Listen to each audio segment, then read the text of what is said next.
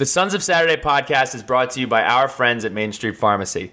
Located right on Main Street in Blacksburg, Virginia, Main Street Pharmacy is proudly owned by a Hokie family and has been a partner of this podcast since 2020.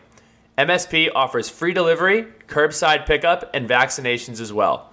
If you are a student or resident in the Blacksburg area, you can always trust that at Main Street Pharmacy, you are not just a number, you are a neighbor.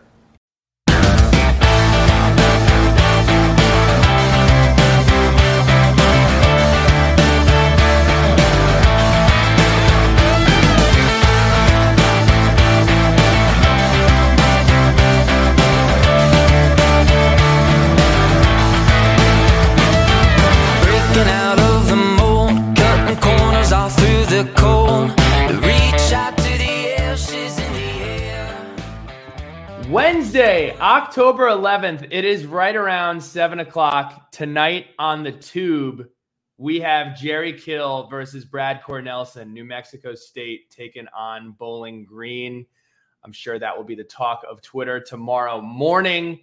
But we're not here to talk about Wednesday night football. We're here to talk about Wake Forest, who is coming to town for homecoming weekend. Virginia Tech is wearing all maroon, and it has been declared. The mayor of Blacksburg has declared a no-wake zone in Blacksburg. I can't take credit for that. I have to give it to Katie Rapold on Instagram, who came up with that fun pun. Patrick, how are you doing, buddy? Good. I'm already getting the car packed up for another Blacksburg weekend. I'm still unpacking from the pit weekend, transparently speaking, after being away for the Florida trip that we took. So, we're recalibrating, but we're also ready to go. I'm fired up. It'll be fun. So Virginia Tech versus Wake Forest, as we always do, we are going to kick this off with some poetry. Another week, two or more submissions. What do we have? Well, guess who's back? Hokie Hack is back with some poetry. He says, it's time to bounce back. We are hungry for a win. Let's get loud in Lane. And back with another one is John Cranham. Fall is upon us. Is this the weekend it turns? Hokies win on Sat. There we go. Two solid poems. Hope to see both of you this weekend in Lane Stadium. Smiling for the camera for the Section 5 pick. Now, this weekend, it's going to be a special one. It is homecoming, as we know. We invite all of you to come join us at the Young Alumni Happy Hour at Hokie House on Friday from 4:30 to 6:30. You can register. We put it on Twitter. We've put it on Instagram. It's on the Virginia Tech alumni website as well. If you register now, it's $10. If you register at the door, it is $15. And part of the proceeds are going to the Keep Jumping Fund. So that is awesome. Following our Hokie House appearance is the homecoming parade from 7 to 8 p.m. on Main Street. And then after that, we will be emceeing the Spirit Rally right around 8 o'clock. Be at the drill field before 8 o'clock. We'll be up there for 15, 20 minutes. And then the night will conclude with fireworks on the drill field. So that'll be a ton of fun. Who doesn't like fireworks? I know we have a ton of students that listen to this. If you're a student and you're a sophomore, you're a junior, you're a senior, you're not too cool to participate in stuff like this, head on down. We'd love to see so many of your beautiful faces. Fireworks are fun. MCing is fun. And we're looking forward to seeing everybody. It's going to be a great weekend, Pat. A lot of people in town. And a longer than probably normal Hokie history. People probably don't, when the first thing that comes to their head of teams that we have some fun history with, people don't usually think about Wake Forest. But it is more fun than you think. If you look at the big picture, Virginia Tech leads the overall series 25-13-1. I hate ties. There's nothing more un-American than a tie. The first game was played in 1916. I'm pretty sure that was the year that World War I started. Fact check me if you like. I think that's correct. maybe not. The Hokies won that football game 52-0. Great job in 1916, Virginia Tech. Pat, give us the heavy hitters. I had the misfortune of attending the 2020 COVID game at Wake Forest. I got to turn off my notifications. Do not disturb. We went to BB&T Field, Truist Field, whatever it's called, up in Winston-Salem. Had a wonderful afternoon at a brewery. Myself, Chris Rieger, Dave Naus, and I think it was Bryce who was with us. I might be miscounting who the fourth. I think it was Bryce. And Hendon Hooker threw three interceptions to this white guy from Northern Virginia, number 45. and he was a walk-on, and that was a huge bummer. This was... I know you have this in the notes. This was the wheels fall off of the 2020 season game. It was. I mean, it's crazy to think Virginia Tech came into that game ranked 19th in the country. I was actually getting ready to celebrate a wedding with my family. We were seeing my cousin get married in Hopewell, Alabama, and lose that game. And again, speaking of white walk-on defensive backs, this was on the heels of Tyler Matheny having his magical moment, which was awesome. And then Wake Forest pulled a page out of our book, and their white walk-on DB had his magical moment. So the next week, we beat Louisville. We were in Charlotte for that game. And then the Hokies proceeded to lose their next four games in a row, ending the season with a win versus UVA in an empty Lane Stadium, which prompts bringing back up the fact that we have not played UVA at home with fans since the year of our Lord 2018, which is crazy. And we're not going to play them at home this year with fans. So that's 2020. Just glad that whole 2020 thing ended. 2019 was a lot of fun. This was the best stretch of Virginia Tech football over the past 8 years, in my opinion. I know 2016 was great. 2017, there were some solid flashes as well with the defense. Other than that, 2019 was the only year that we really saw a great football team. You know, the stretch between the Miami game and the last game, the Pittsburgh game, that 5 or 6 game stretch was some really, really fun football. And one of those games was the Wake Forest game. And I day tripped down from Arlington with Ryan Hartman. It was quite a marathon doing a day trip from Northern Virginia. This Wake Forest team was pretty solid. They had Jamie Newman as their quarterback. We remember he transferred to Georgia following this year. Sage Surratt was a star wide receiver who actually got injured early on in this game. This was the first win for a Virginia Tech team over a ranked opponent at Lane Stadium in 10 years. So this is 2019. Prior to that, it was Miami 2009. So a lot of folks in our fan base had never seen us beat a ranked team at home.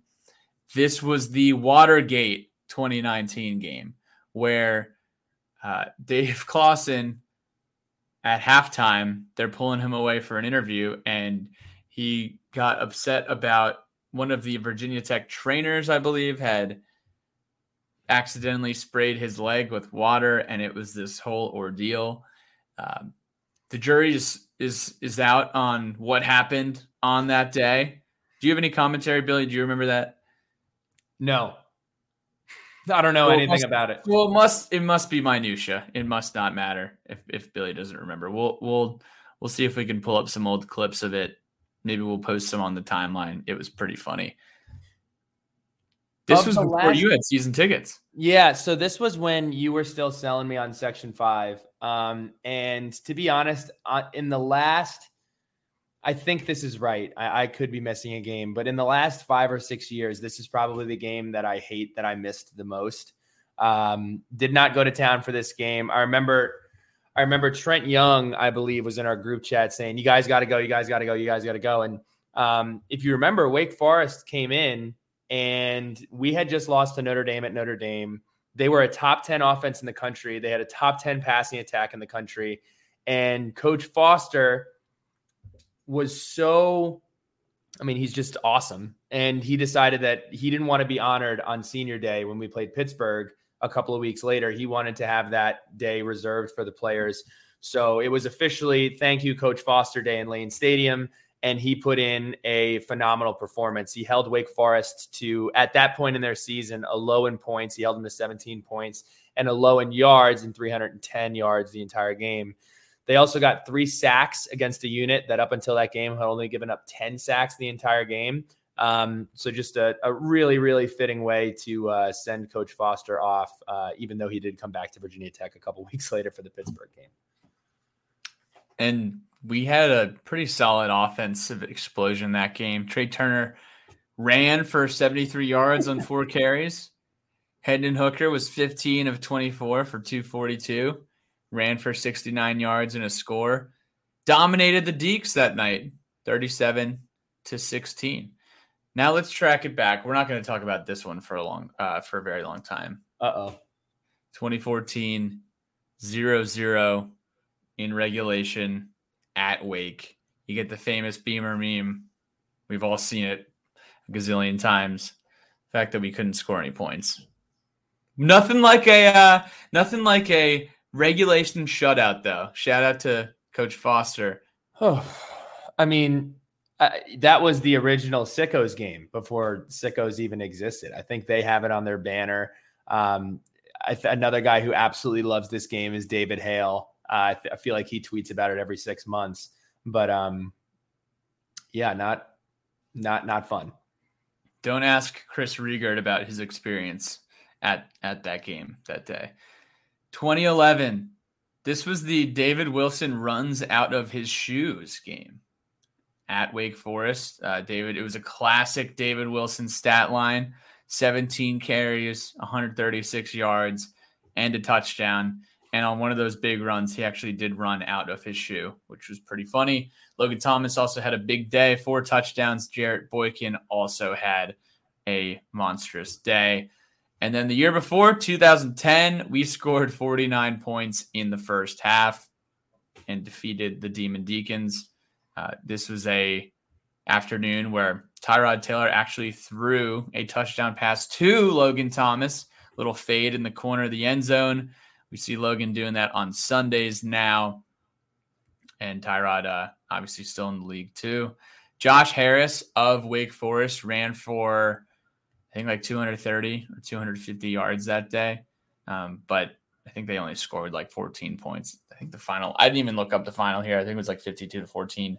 Then 2006, Wake Forest ended up winning the ACC in 2006, but Tech demolished them in late November, 27-6 in Winston-Salem. One of the more memorable plays from this game was a Xavier Adebe fumble return for a touchdown. And another memorable play was Josh Morgan just going up, catching a ball, and absolutely trucking a guy and running it in for 6. Defense played really well on this game. Correct me if I'm wrong. Did that Wake Forest team win the ACC? They won the ACC. Yeah, but we crushed them. That was just an interesting year for Tech. Our defense was unbelievable in 2006, but we had back-to-back losses against Calvin Johnson and Georgia Tech, and then up at Boston College where we just couldn't score a touchdown. They beat us 22-3. And those are our only 2 regular season losses. Did not get in the ACC championship because Georgia Tech had us in the head-to-head. And then Wake Forest beats Georgia Tech in the ACC title game. So before we move on from Hokie history, we're going to play a new game. It's called Whoa! He went to Wake Forest? A couple of notable folks that went to Wake Forest. Tim Duncan, one of the 5 or 6 best basketball players of all time. Chris Paul, one of the best basketball players of all time to not win a title. Arnold Palmer, one of the best golfers of all time. Muggsy Bogues, fun basketball player. And last but certainly not least, Ralph Kitley, the round mound of rebound, 6'10" center from 1986 to 1990. Fast forward 20 or 30 years, and Liz Kitley is absolutely dominating in the ACC. So shout out to Ralph Kitley and the Kitley family. Should we jump into storylines? Yeah, let's do a little bit of a background check here on Wake Forest. They're 3-2. They went to Death Valley last week and almost pulled the upset. Clemson scored 17 points. Wake scored 12 points. I mean, you talk about just a go ACC game where we're really seeing the mid version of the Clemson Tigers, and Wake almost pulled off the upset here. Mitch Griffiths was 15 of 25 for 137 yards. Cade Klubnik had an extremely similar stat line, 18 of 28 for 131 yards. Wake played Clemson tough. We played Florida State tough for 2.5 quarters. I kind of just find that these Wake Forest and Virginia Tech teams are pretty similar, generally speaking. We have a common opponent on the calendar that both of us have already played, and that is Old Dominion. In Wake Forest's case, they actually were trailing 17-0 at halftime. They were trailing in the fourth quarter. They came back and mounted the 27-24 victory down there in Norfolk. And we know how it is tough to win games in Norfolk, Virginia. And then, as we all know, Virginia Tech defeated Old Dominion week 1, 36-17. Who did Wake beat this year, Billy Ray? Who did Wake beat this year? That's an excellent question. I don't have that readily available, but I can get it. Oh, well, let me get it for you. I thought you had it. All right. Wake has played so far. They beat Vandy 36-20. They beat Old Dominion 27-24. And then their other win was week 1. We're going back here. No. Elon. Big win over Elon, 37-17. So outside of this Clemson game, not much of a sample size. They lost to Georgia Tech 30-16 at home. But the rest of the way for them, what were you calling this one? You were calling this one? Yeah, this is a bowl game. This is a pivotal game for both of these teams moving forward. Wake has 3 wins on the year. They need to find 3 more wins unless they get one of those, hey, we're going to let a 5-win team into a bowl game, which has to stop. It's terrible. So this is the bowl game bowl. This is the bowl game. This is bowl. Yes, this is the, if I want to participate in a bowl game, it would be in my best interest to win this specific football game. Okay. You look at the rest of Wake Forest's schedule, they have to win 3 games. They play Pittsburgh, they play Florida State, they play at Duke, NC State, at Notre Dame, and then at Syracuse. They're not going to beat Notre Dame. They're not going to beat Florida State. Duke's a bit of a toss-up, but then, you got to find a way to beat Pittsburgh or Syracuse or NC State. So that's challenging. And then Virginia Tech, we have 2 wins on the year. We have to find 4 wins. If we're able to beat Wake Forest, you need to beat 3 out of Syracuse, Louisville, Boston College, NC State, UVA. I will feel a lot better about finding 3 games to win in that list than finding 4. So really interesting. I do think Al Jones tweeted at us earlier this week, like this is an important time in the schedule here for both teams. Virginia Tech has the benefit of playing this at home. Virginia Tech has the benefit of, it's certainly not a tune-up, but they came out and they played well against one of the best teams in the country, and Wake Forest is simply not Florida State. So going to be interesting to see how it pans out. So I know we like to talk about lines early, but I think we should talk about lines at the end towards our score prediction. So let's talk about Wake Forest's offense. They have the 90th ranked scoring offense. They're putting up 22.8 points per game. Comparatively to Tech, very similar. We are ranked 83rd. We scored 23.5 points per game. Wake Forest puts up 379 yards per game. 177 of those are on the ground, and 201 of those are through the air. Tech, on the other hand, kind of similar from the passing standpoint. We we have a similar passing offense, 202 yards per game and then 140 yards per game on the ground. Mitch Griffiths is their quarterback. He has 9 touchdowns. He's completing just over 60% of his passes. But the glaring stat here is that he has thrown 6 interceptions. Virginia Tech has not been able to intercept anyone lately. No. So something's got to give here. But where is he from? Mitch Griffiths is from Ashburn, Virginia. So shout out to all of our Ashburn listeners. Look, he's been at Wake for a while. He's played a lot of football. The QBR is not friendly to our friend Mitch Griffiths. Mitch Griffiths has the second lowest QBR in the ACC. Yes, he is behind now tight end Phil Dracovic and recently benched Brennan Armstrong. So not a great year for Mr. Griffiths.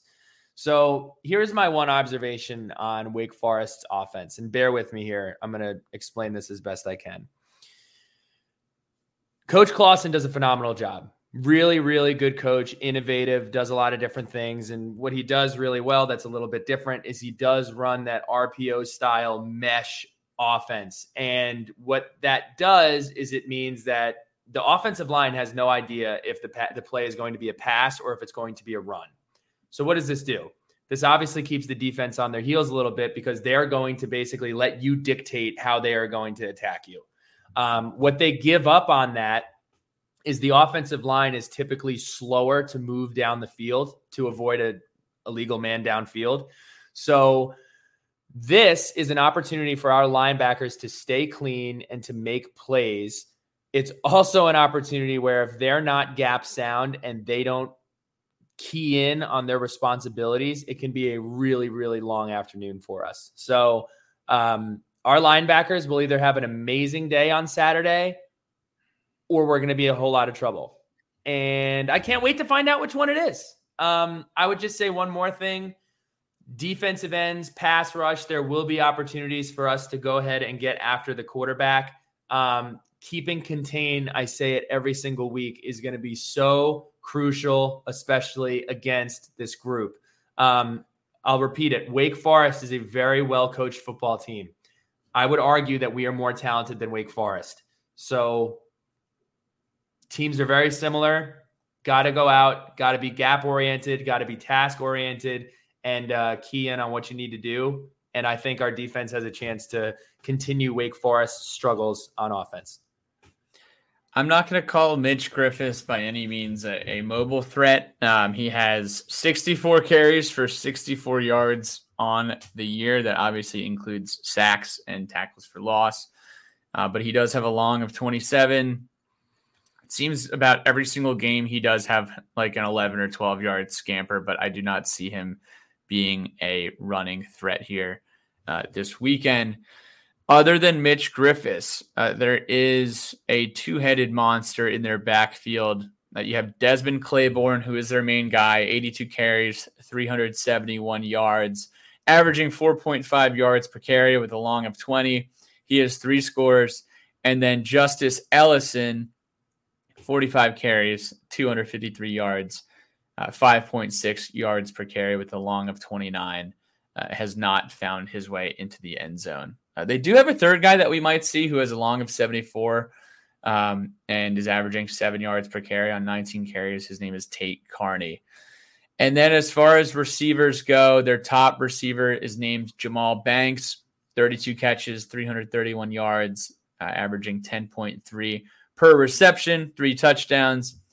And then we'll also see Taylor Morin and Wesley Grimes, who have just over 240 yards each on the year and 2 scores each. Those are kind of the main guys that we will see in the mix for Wake. Now, as far as the defense goes, their defense is actually, let's be honest, they haven't really played anyone, and Clemson is very much down.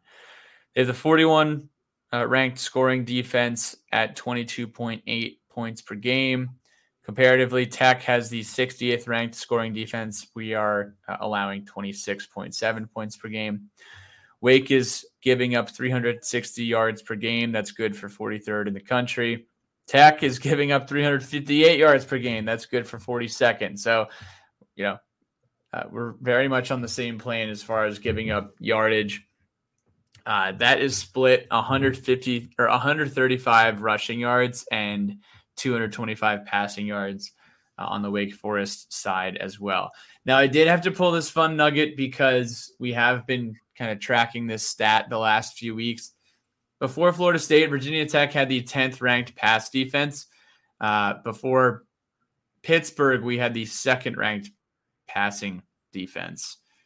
And we are back up to that two spot, Billy Ray, after only surrendering 170 yards down in Tallahassee to Mr. Travis.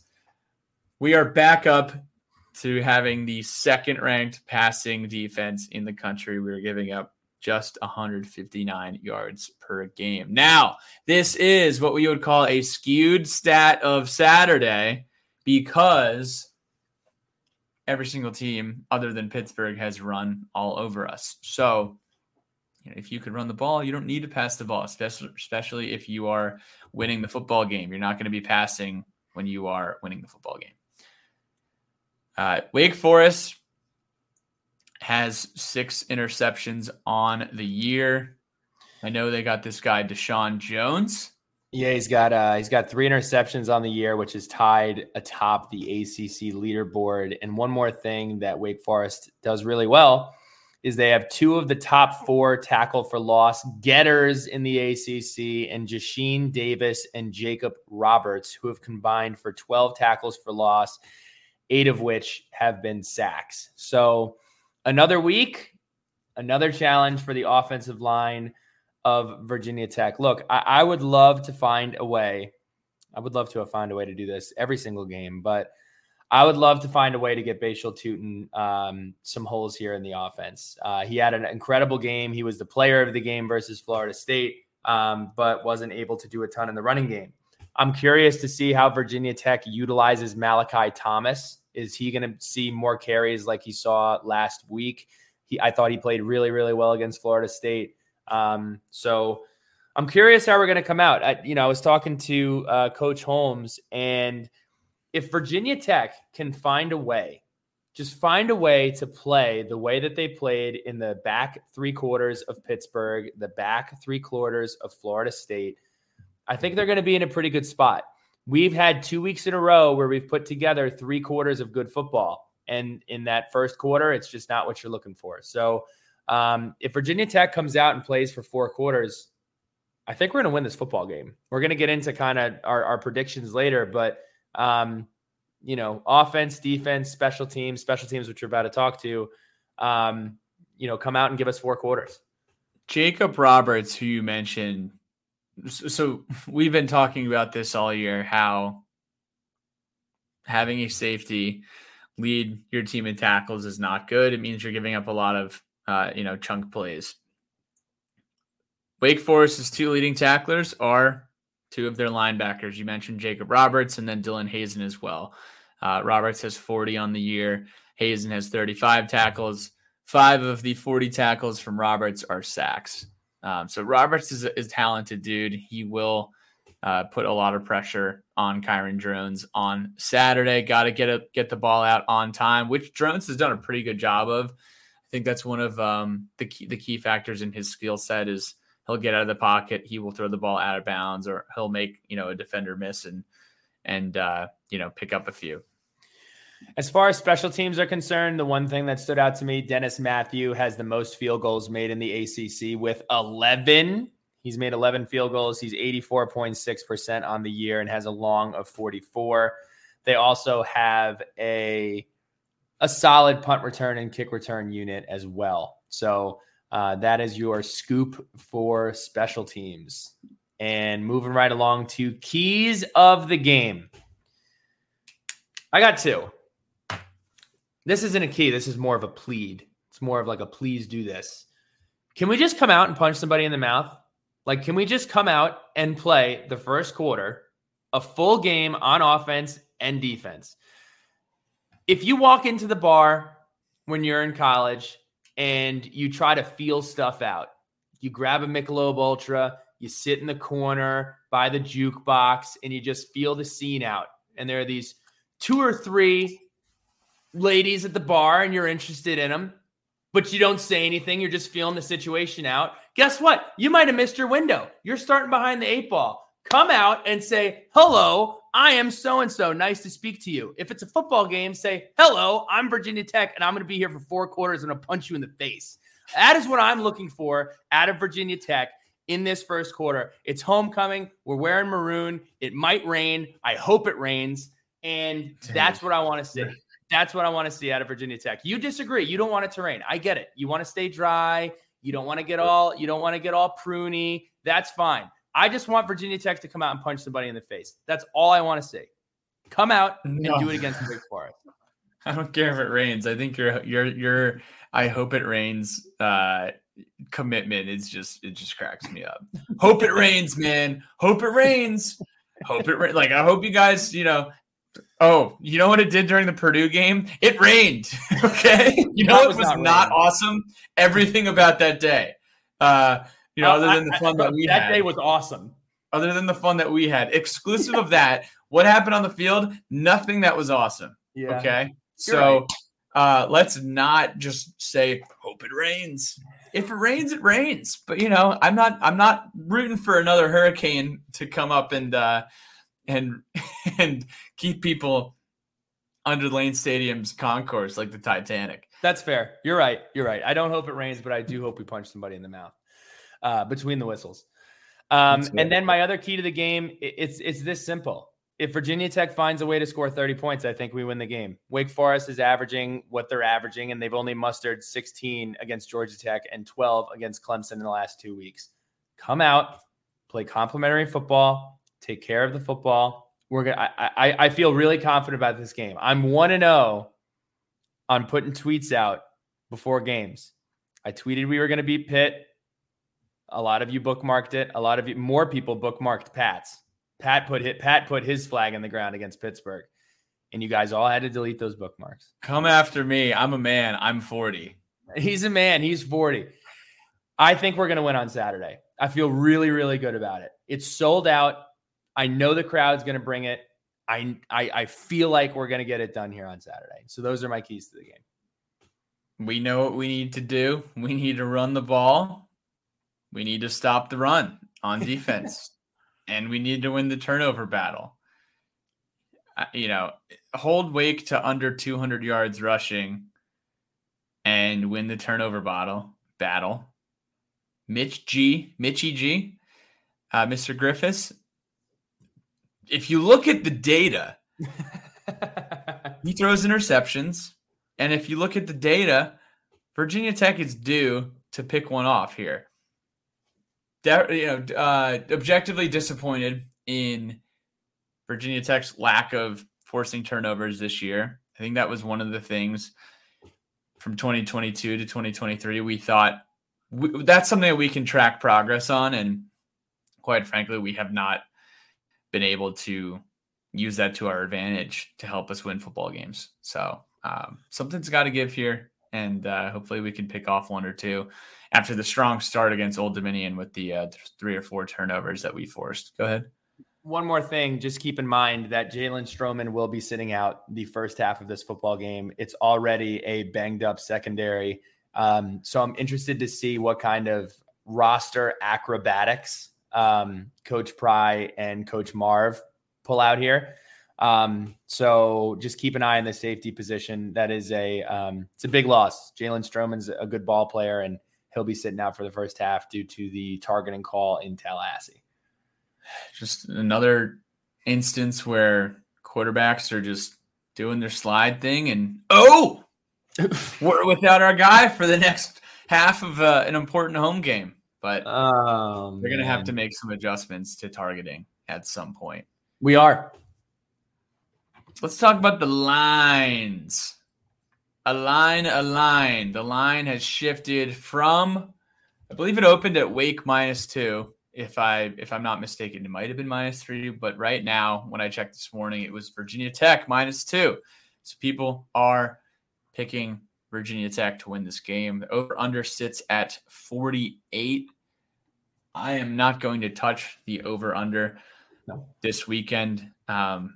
If Virginia Tech wins, we're going to score more than 17. If we lose, we will probably score 17. So do whatever math you want to do with that. If you look at trend from there. Do you have the update from meteorologist Billy Ray? What do you got? Meteorologist Mitchell, forecast is calling for rain. Might have a poncho effect. It's one of my favorite isms that you have. And a high of 68 and a low of 51. Quite the range. 68 and 51. That's feeling pretty good and feeling pretty cold. So who knows what we're going to get. But that's what we're looking at. And we have some, go ahead. I think Poncho Effect was a David Glenn original. It was actually Poncho Effect and Frog Togs Effect, coined at the 2016 Hurricane Matthew game at Carolina. But over unders from Grant Watson, our guy. Love the over under submissions every single week. Billy Ray, drones rushing yards, 74.5. That's high. I know you said under here. It's very high. I know he had 80 yards last week against Florida State. I want to see Malachi Thomas and Bashael Tutin running the football. We need to get to the point where Kyron Drones running the football is a threat. It is not the show pony of the offense. So I am counting on us having a better running attack with Malachi Thomas and Bashael Tutin. So I will go under with that. Yeah, I want that over-under to be for Malachi Thomas. I want to be in a position where Malachi Thomas is, potentially hitting the over on 74.5. But, Kyron Jones does not need to be that guy for us, when we have healthy Tutin and healthy Thomas. I kind of think if he creeps over 50 yards, it's kind of, he burst on a big run like he did last week. Right. He had a high of 40 yards. Virginia Tech pass attempts, 22.5. I wrote down well over, but as we've gone through that podcast, that's a really good line, Grant. I feel like that's right around where it's going to be. I'm going to go with a hair under. And this depends. Is Virginia Tech playing from behind, or does Virginia Tech have a comfortable lead in the second half? Is it raining? Every year we get on podcasts and talk about the weather and how the rain is going to impact. I remember Carolina a few years ago. We were like, hurricane is coming. This happened like 2 Carolina games in a row. One was the COVID game and one was last season. And, it was like sprinkles both games. I am going to say under here. Because I think Malachi Thomas is going to get a lot of carries. Obviously, we want to see Tutin with the ball in his hands as much as possible, but Thomas looked really good last week. On the note of quarterbacks, I do want to send out well wishes to everybody. Look, everybody's dealing with challenges, right? There's a lot of crazy stuff going on in the world. And one of the craziest things were the roster sheet that was placed out every single week. And it left Hokie fans not knowing who was going to start at quarterback. So, to all of you who were really concerned with that, it has been addressed. Kyron Drones, there is no or Grant Wells. It is Kyron Drones as the number one quarterback. So happy for all of you. Me too. Virginia Tech total points scored 21.5. It is time to run it on up, because if we're going to win this football game, we're going to need to score more than 21.5 points. Can I say something? If we score less than 21.5 points, it's not going to be a fun podcast on Sunday or Monday. That would be really, truly, deeply concerning. If I don't know. Wake Forest only scored 12 points last week against Clemson, but Clemson did walk away with that win, even though they scored 17. Yeah. We got to score more than 21.5 points. I think we got to roll that into score predictions. And one thing I will say, and I think he deserves credit for this. I do think when he gets settled in, Coach Bowen has been doing some creative things We've seen a new wrinkle every single week. Again, if you're not on our YouTube, check out our YouTube. Coach Holmes broke down the screen that we ran this week. He broke down the outside power toss that we ran against Pittsburgh. So you've seen him kind of dive into his bag of tricks and really scheme stuff up for players that is aligned with their skill set. So I do hope that we continue that. Absolutely. You know what? I think this is actually a good time for us, before we get into score predictions, for us to gas up our friends over at the Virginia Slice. Are you fired up about this or what? I'm fired up. I know we're stopping by for a slice. I know there's a rumor that there might be some pizza over at the fireworks, which will be a ton of fun. No, I'm looking forward to it. One of my favorite things that happened this week is we dove into the archives and we looked back at our COVID trip to Benny's when we were rolling around all the local businesses, and we went and we got ourselves a couple of slices over at Benny's. So fired up. Yeah, we'll talk about the Blacksburg location today. It is on Draper. Is it Draper Road? Is it Draper Avenue? Couldn't tell you. But it's on Draper. Go check it out. It's the official pizza of downtown Blacksburg. You guys know Dave Portnoy has been there a few times. Gave it an 8.5 back in 2013. By the way, if you haven't seen that Scooter Club 2013 like Barstool video, it's pretty hilarious.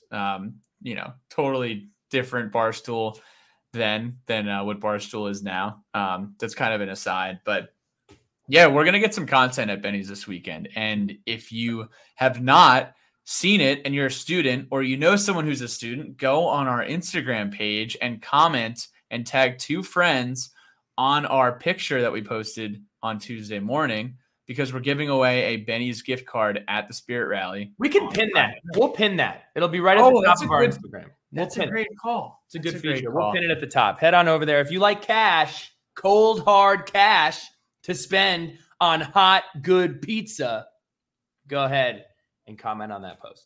Suds and a slice, pizza and a peeb. Go to Benny's at Lane Stadium, get yourself a PBR, and have a great time this weekend. Score predictions, Billy Ray. What is your score prediction on Saturday? I'm going with 31-17 Virginia Tech. I have not felt this. This freaks me out that I feel this way. Yeah, you got to stop talking about it. You can't just put it out here. You can say it. You can, nudge your buddy on Friday or Saturday, before the game time. But out here, just airing it out on the. You're ready for people just getting receipts, but here you are. That's fine. That's get your receipts, get your screen recordings in. I haven't felt this good about a football game in over a year. I mean, I have not felt this good about a football game in over a year. I think this is a pivotal moment for this football team this year. I think we learned a lot about our football team last week. We made great strides against Pittsburgh. I feel good. I think the Hokies are going to win. I think they're going to win comfortably, and I think they're going to cover by a lot. 31-17 Virginia Tech. 31-17 Virginia Tech. I am in the similar boat, but it's going to be a little closer. I have 24-16 Virginia Tech. This guy, their kicker at Wake Forest, his name is – oh, I'm on the wrong page. The kicker at Wake Forest, who seemed to have quite a day last week, considering they scored 12 points at Clemson. Matthew Dennis, he might have another great day because I have 24-16. So that's 3 field goals for our guy, Matt. That also covers you if for some reason Wake Forest sees something from Florida State and they decide to go for it the first time. They're playing catch up. They go for it the second time. So you're covering both bases there, Pat. So that's a pretty exactly. that's a smart move by good move by you, Pat. Got myself some insurance. That's right. Hey guys, this is Ollie Jennings III, wide receiver for your Virginia Tech Hokies. When I committed to Virginia Tech football, I committed to the best. That's why I chose Harvey's GM in Radford. Why settle for less when you can have the best? Go to Harvey's GM for all of your vehicle needs. Tell them Ollie sent you. That's Harvey's GM, Tyler Ave in Radford, or go to their website at harveysgm.com for more info.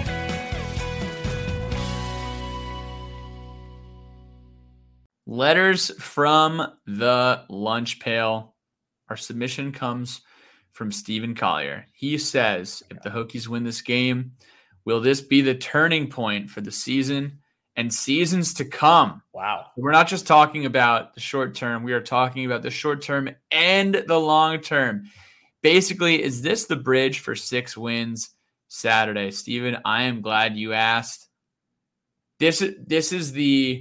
Is this the bridge for 6 wins on Saturday? This is not the bridge. This is the foundation of the bridge. Yes. You don't really complete the bridge until you beat Syracuse, but you got to take care of the foundation before you start paving. Right. I'm weird. I watch some of those, you go on YouTube and you type in like disaster montage and it's like bridges that, just end up collapsing with no people on them or failed boat launches or anything else. And it's just, it's bad construction and you cannot succeed with bad construction. So yes, I do believe that this is the foundation and the first step to feeling good about getting to that 6-win total that a lot of us have said, hey, look, Tech wins 6 games. I'm feeling good about the direction of our program. And in my opinion, you got to win this game if you're going to get to 6. Could not agree more. I have he has a second question. Then I have my question. Oh, go ahead. Let me read the second question here. Question number 2, more like a statement. We need to find the plays that fit our team, and I think the offense is starting to do that. Just said that, Stephen Collier. Look at that. I didn't even read your question yet. We're on the same page. I completely agree. I think through the first 3 games of this football season, that's not true. Through the games after Ollie Jennings got hurt, I think we were trying to figure out how best to utilize our offense with the skill sets of players that we have. And I think that Tech's done a better job with that. So I definitely think that is a move in the right direction. Stephen Collier, I hope I see you on Saturday, man. You make my day every Saturday. I don't even think it's finding the right plays. It's finding when to utilize and call these plays. So the first quarter, I mean, we didn't pass. I think, 7 of the first 9 plays were passing plays. Yep. And that's not really how this team is going to find success. Tom Persinger says, if Tech wins, what do you see goes right? And if Tech loses, what went wrong? I think our keys to the game are kind of a good roadmap for that. If Tech wins, we probably ran the ball. We probably stopped the run, probably won the turnover battle. That's the second time I stumbled over that one. Tech loses. We're probably surrendering touchdowns instead of field goals. We're probably allowing more big plays, which it looks like from just looking over the numbers that Wake Forest has not had that many big plays to begin with this year. Their top 2 running backs haven't had a run over 30 yards. No. So something would have to go wrong. Obviously, losing Jalen Stroman for the first half. Is this a situation where you take the ball if you win the toss? Is that how pivotal Jalen Stroman is for this team? I mean, I guess that leads me to write my own letter into the lunch pail, Billy. Do you think Tech should take the ball if we win the toss? I do. I think you should take the ball if you win the toss, just because I've always kind of felt that way, unless we really like a 2017 team where you have such a dominant defense and you just want to, have them set the tone for the football game. But with these new rules, with the clock, the way that it runs, possessions are so limited that I'd love to have us come out and get that guaranteed first possession and, let the offense start the game. So I would take the ball 100%, especially to kind of get closer to getting Jalen Stroman on the football field. One last thing on Tom's question. I just want to reiterate, Tech has to do a good job being gap oriented. When you play a team that is completely reading you and is as well coached as a Wake Forest team is, if you're out of position, if you don't have gap integrity, if you leave something open, they're going to gash you. They haven't been able to do it this year so far, but that is something you will be susceptible. And the linebackers have gotten better since the beginning of the season. We looked completely a little bit out of sorts there, not lined up correctly. But alignment and assignment, I believe that this is a more talented football team in Virginia Tech than Wake Forest. So go out there and show it. Here's my question. There's a big football game on Saturday. Miami is playing North Carolina.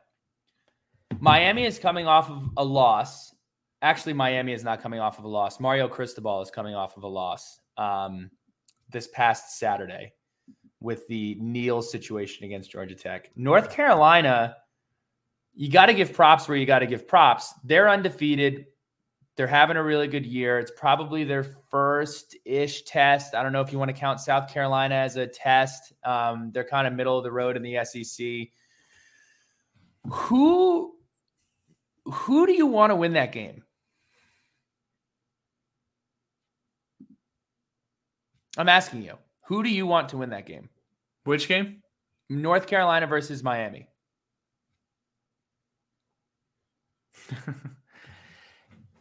I mean, it's like the ultimate. It's the ultimate, like, choose your least favorite enemy, or I guess choose your favorite enemy to win. Can they both lose? Yeah. So, and I don't even want to answer that. Like, so, I just don't like either of them. I'm rooting for the Louisville, Florida State, North Carolina. Three teams are undefeated, and then they have to figure out how to figure. You said it in the Hot Wings and Hot Takes that you were worried about Penn State, Ohio State, and Michigan all having one loss and having to figure that out. The ACC, with this new divisions being gone situation, Louisville, North Carolina, and Florida State all do not play each other this year. So if they all run the table, you're going to have three undefeated teams for two slots in the ACC championship game. I hate Carolina. I also hate Miami. I do like Drake May. I am a fan of Drake May. I think he is a good football player. I think if I absolutely had to pick, because look, I'm like, maybe you're different than I am. I can't watch a football game and not, like, be pulling for one of the two teams to win. That's just how I operate. I would side on the, if I got to choose who won that game, I would probably pick Carolina. What would your choice be? I'm picking Carolina if we are picking money line. Mm-hmm.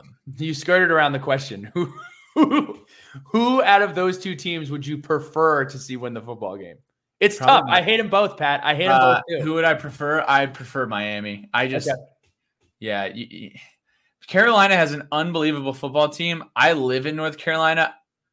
I walk around on the street and no one even knows what's happening. Yeah.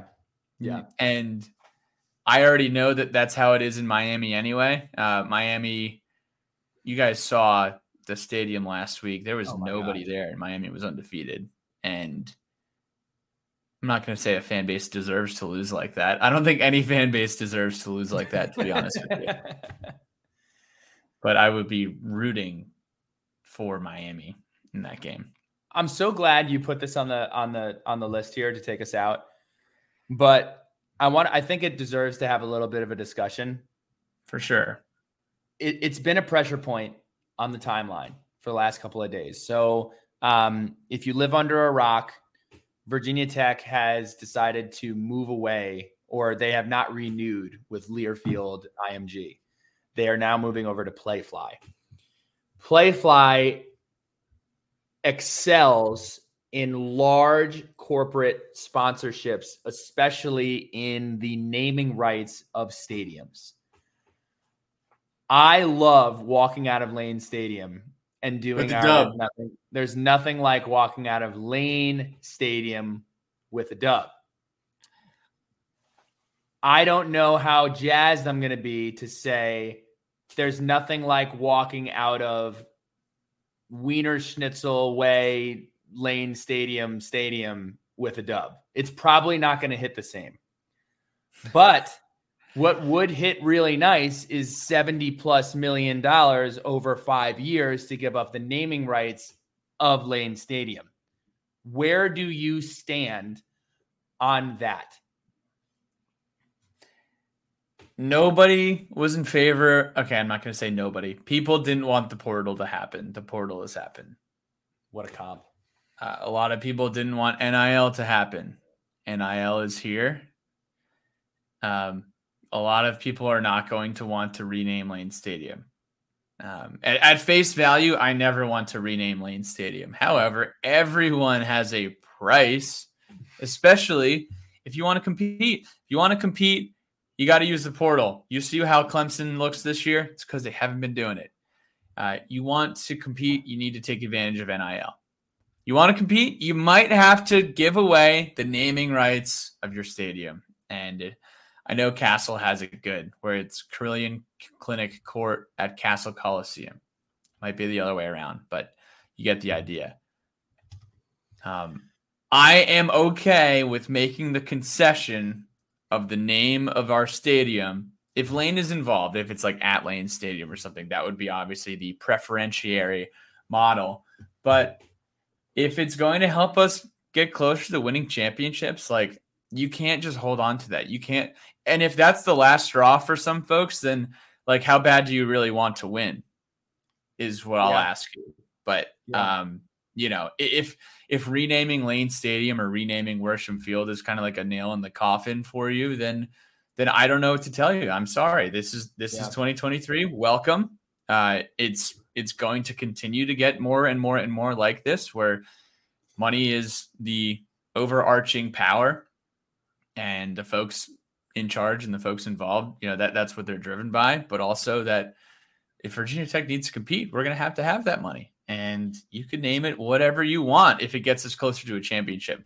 There were some texts in the group chat today that will not be repeated on this podcast, but it was like, hey, they could name it this, this, and this. If we win a championship, I'm all for it. So the answer is yes. Do you want to read some of these, Billy Ray? Yeah, real quick. I just want to give people an idea. A lot of people like to make fun of Kentucky because Kentucky's is named after a grocery store. It's literally called Kroger Field. So this happened in 2017 with JMI Sports. They changed the name to Kroger Field as part of a 12-year, $1.85 million per year naming rights deal. Now, if we were to name it Kroger Field, I would hope it would be Gucci Kroger Field. But that is what happened at Kentucky. And then this offseason, right before the season started, Georgia's Board of Regents announced a deal that the automaker Hyundai was going to pay Georgia Tech approximately $55 million over 20 years by naming rights, which would have simply been called Bobby Dodd Stadium. Now, I don't know if the Rambling Wreck is a Hyundai. It's probably not. I hope it's not. I can't imagine that it is. But I think it will be more palatable with certain names than it would be with others. So we're going to read down this list. Pat, you and I will do a quick reaction of whether we would be okay with this or not. And I will just reiterate, it doesn't really matter if I'm okay with it or not, because it's what's probably going to happen, and it's probably going to put money in Virginia Tech's pocket. And if that leads to wins, fan-freaking-tastic. First one comes from Eddie's Mind. I always thought Amazon should pour money into naming rights as a connection to the Virginia Tech Innovation Campus. Deep pockets and all. Just call it Amazon Stadium, and we can all say we are going to the Amazon. Amazon, get your beat downs here. Amazon Stadium will sell turkey legs and pain. Wow. So off rip, I don't love Amazon Stadium, but if you include the taglines, not that bad. What's the name of the stadium that UCF plays in? Is it called like the Bounce House? Is it officially called the Bounce House? UCF stadium name. FBC Mortgage Stadium, also known as the Bounce House, formerly known as the Bright House Networks Stadium and Spectrum Stadium. Wow. They have been scooping up cash for quite some time. So we have some catching up to do. Here's the thing. I only knew it as the Bounce House. If you are able to make sure that your stadium is branded so well as a nickname, i.e. the Big House, i.e. the Horseshoe, i.e. the Terror Dome, Death Valley, whichever one you're referring to. I was referring to LSU, the big boy Death Valley. if you are able to brand your nickname well enough, it doesn't even matter what the stadium's called. Doesn't matter. Who knows that it's called Ohio Stadium or Michigan Stadium? If really people call it the Horseshoe and the Big House. What are some other ones? City Field. City Field where the Mets play. MetLife Stadium where the Giants play.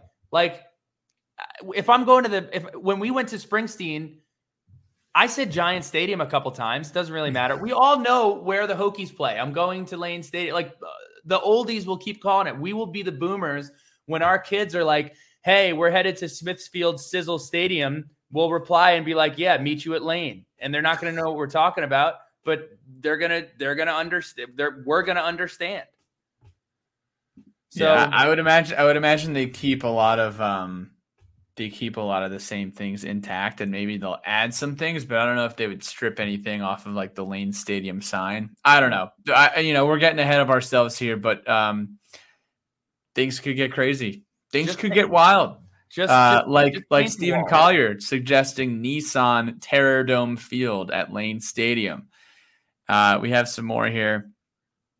Miles Hader says you can sell naming rights and do it in a way that still keeps the Lane name integrated and prioritized. I completely agree. I don't think it will get straight up changed to Verizon Stadium with no mention of Lane, for example. Yeah, agreed. Mike Holmes, this is a good one. If it brings in more money for the program, all for it. We should get Mike Burnup on it. New River Office Supply Stadium. Wow. I think if Mike Burnup was on it, it would be more like Animal Planet Stadium. But we'll see. Izzy Pop says, Master of Puppets playing field. If you know, you know. That's a Metallica reference. J Nemo 757 calls it Elrod Stadium. I saw 3 or 4 Elrods in the tweet. Well, hold on, we got to slow down. I got to react to some of these. Metallica doesn't need to pay us anything to name their stadium. We've been playing Metallica's music for free for decades now. I don't think Metallica is going to be like, "Hey, here's $70 million. We'd also like to name your stadium." That's just my take. I agree. Yeah, I mean, I think that was a joke.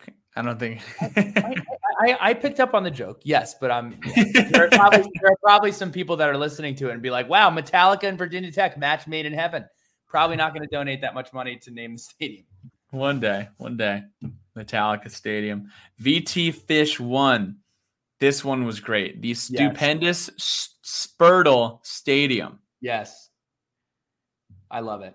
Spurtle Stadium at Tax Shaver Field. Yes. Or what are the glasses? What are those like glass sunglasses commercials that ACC Network used to play? That was a good one as well. I think Angry Gobbler speaks for all of us. I don't like the idea. However, if it brings in millions and you're the AD, no brainer. You have to do it. Thank you. Hopefully they use the sponsor name, but keep the old like Carillion Health College, Castle Coliseum. Andrew Patterson saw someone mention the Smithfield Slaughterhouse. That's my pick. Love it. I would probably, if I had 4 or 5 votes, I'd dedicate one of my votes to that one. Eye of the Gobbler. So we got Angry Gobbler and we have Eye of the Gobbler. If BMW bought the naming rights, it could be the Beamer Bowl. That's great. I like that a lot. Now, do you think this fan base is more of like an F-150 Chevrolet or a Ford or a Chevrolet type over a Beamer? I mean, yeah, sure. But they're probably also an Ace Hardware over an Amazon. So, I don't think it needs to align with exactly what we're doing here. I might have a very uninformed take about this. I know Amazon comes up very, very, very frequently because of the Innovation Campus, and how this may be a match made in heaven. But Amazon is, again, this is uninformed. Amazon is massive. Like, they are based in Seattle. They have, I know they probably have local HQs in every region of the country, but DC is not like an Amazon town. Yeah, you know? They're not going to name. If anyone's getting Amazon, it's going to be like Washington or Washington State or Oregon State or Oregon. Like, I don't know if Amazon is really embedded with us as much as a lot of our alumni base thinks. Again, might totally be wrong, but no, I agree. I mean, this would be kind of like Apple naming Stanford Stadium. Is that going to happen? No. So I don't. We're going to buy Amazon stuff anyway. I don't think they need the help. And if they want to do it for cachet, they're probably going to do it on the West Coast. So that's my uninformed take on that as well. Oswald is back in the letters from the lunch pill. He says Appalachian Power. Love it. That's a good one. Love it. Because that's what you're coming when you're coming into Lane Stadium, getting some Appalachian power. Doug Wilson. Most awesome name would be Wild Turkey Field. Oh, my gosh. That's my favorite one so far. Without a doubt. That is the best one. Hilarious would be Substation 2 Field. Yeah, that one's etching into Kroger territory, but it would be more This Is Home-esque. Because we all absolutely love Substation 2. 1872 VPI. This is a good one, too. Boeing has an on-campus presence in both Blacksburg and at the Innovation Campus in Alexandria. CEO of Boeing also is a Pamplin grad. So Boeing Stadium is the only option. I like this pick a lot because when you think of Boeing from a high level. Ooh, good pun. Good pun. High level, planes, Boeing. Come on. Yeah, great food. When you think of Boeing, innovation, you know, you are literally traveling from one part of the country, flying. You know what most of our superpowers would be when we were kids and we would play that game? Flying. Buzz Lightyear couldn't even do it. You know, he could just fall with style. But if you're in a Boeing jet, you are actually flying. Boeing Stadium could be fun. Yeah, but we would need to develop more of an air raid passing attack. We would need to get a little bit more Big 12 or Pac-12 on them. I would get down with Northrop Grumman Stadium as well. I'm not sure how that would work. I know that the government has a lot of money, so that's a potential too. I mean, I'll float this out there. If we're going to throw Substation out there, this is pretty undeniable. Sons of Saturday Stadium. We'd probably Main Street Pharmacy Field. We'd probably need a steep discount, but we are offering that as a service. If anyone wants to help us out there, we'll respond to the RFP. The last one, Adam Abramson, the Benny Barn, presented by Mayhew's Lane Stadium at Worsham Field. I mean. It's dinner time. I'm hungry. That's awesome. I mean, you could come up with some fun verbiage there. Man, I'm walking into the hool. Where are you at? Little abbreviation. Yo, we got a big match this weekend again at the hool. You heading on down? Come on, dude.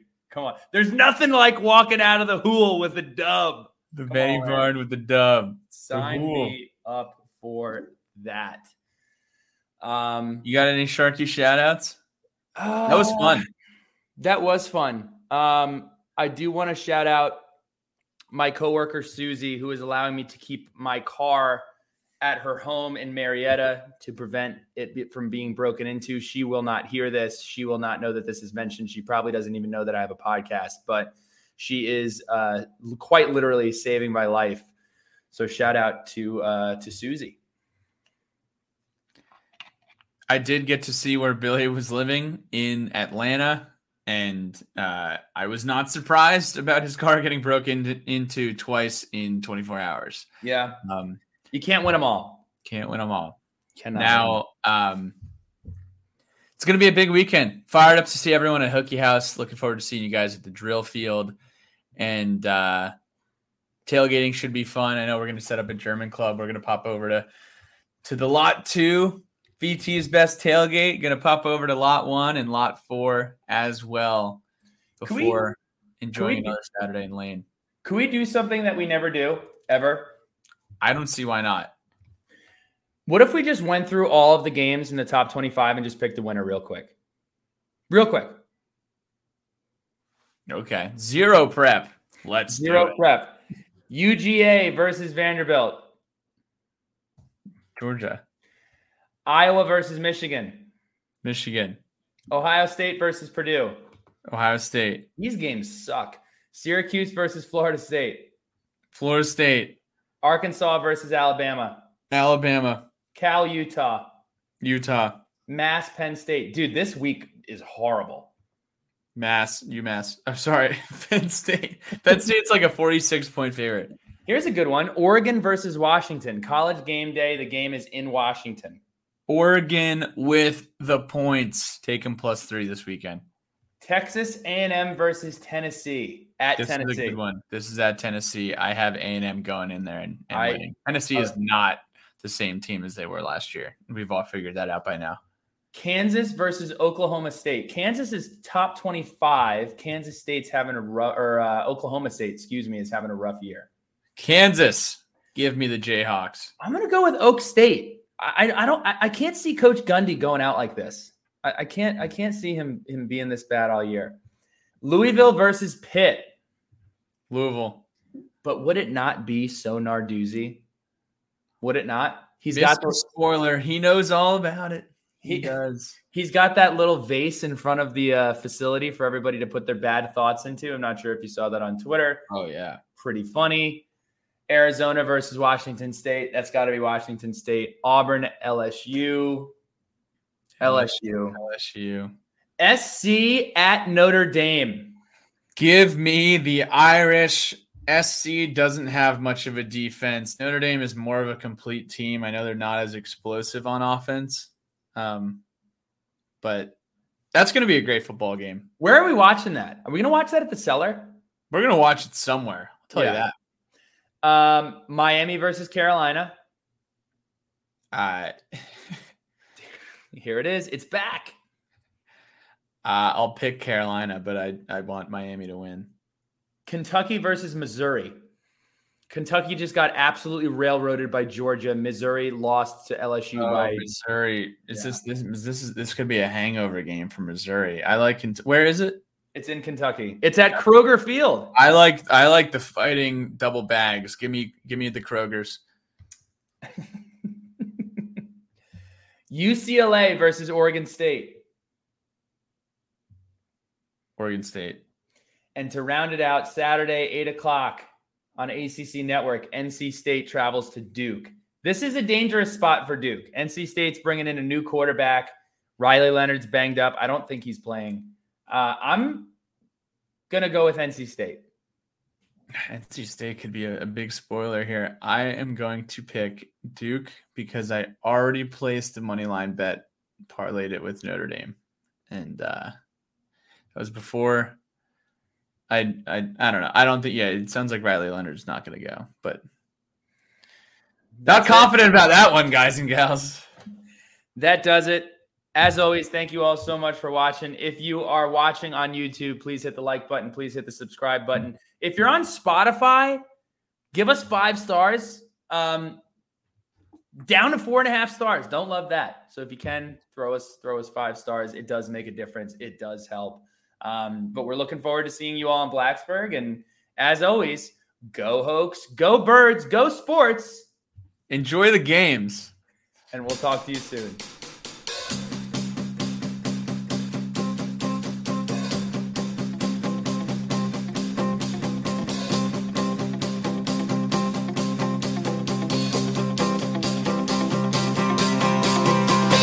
Time to wander, tripping in the sand. We smoke out windows, drink till we can't stand. But I saw you dance like you want to in my head. And all that she said is, oh, I know just what you're thinking. Please don't go, just let it sink in. Trash my friend's place, wake up the next day and do it again. And all that she said is,